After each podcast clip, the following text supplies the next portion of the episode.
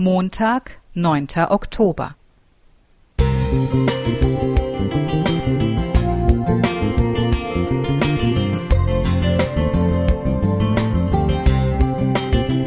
Ein kleiner Lichtblick für den Tag.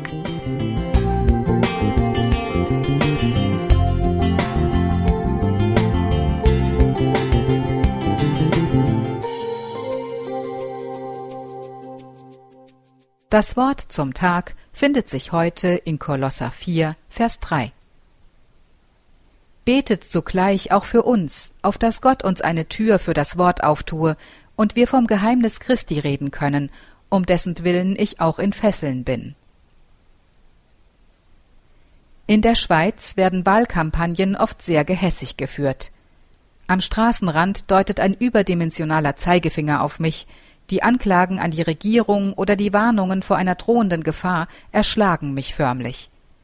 Vielmehr schätze ich die schriftlichen Informationen von offizieller Seite. Ich mag es nicht, gedrängt zu werden. Lieber verfolge ich Diskussionen, in denen das Dafür und Dagegen dargelegt wird, versuche mir ein Bild zu machen und dann ein wohlüberlegtes Urteil in die Urne zu legen.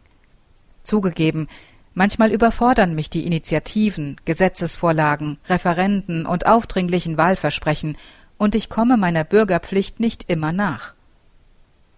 Wenn ich mein Leben betrachte, dann bemerke ich, wie auch ich immer mal wieder mit der Tür ins Haus falle oder sie einzutreten versuche. Mein Gegenüber müsste doch die Dringlichkeit spüren, sofort reagieren und meinem Anliegen zustimmen. Wie anders verhält sich Paulus. Er bittet die Gemeinde in Kolossä dafür zu beten, dass Gott eine Tür für das Wort auftut. Weiter rät er Verhaltet euch weise gegenüber denen, die draußen sind, und kauft die Zeit aus. Eure Rede sei allezeit wohlklingend und mit Salz gewürzt, dass ihr wisst, wie ihr einem jeden antworten sollt. Kolosser 4, Verse 5 bis 6. Sucht man heute die antike Stadt in der Türkei, irrt man lange umher, bis der unscheinbare, mit Disteln dicht bewachsene Hügel auftaucht. Von der ehemals großen Stadt mit ihren Häusern, Tempeln, Palästen und Befestigungen ist nur wenig zu erahnen. Vorbei ist die vergangene Größe und Pracht, geblieben sind die Worte im Kolosserbrief, und die sind heute noch bedenkenswert.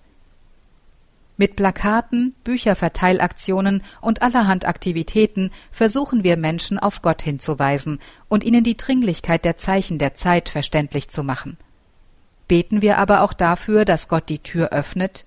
Nutzen wir eine wohlklingende, mit Salz gewürzte Sprache? Warten wir auf die Fragen des Gegenübers?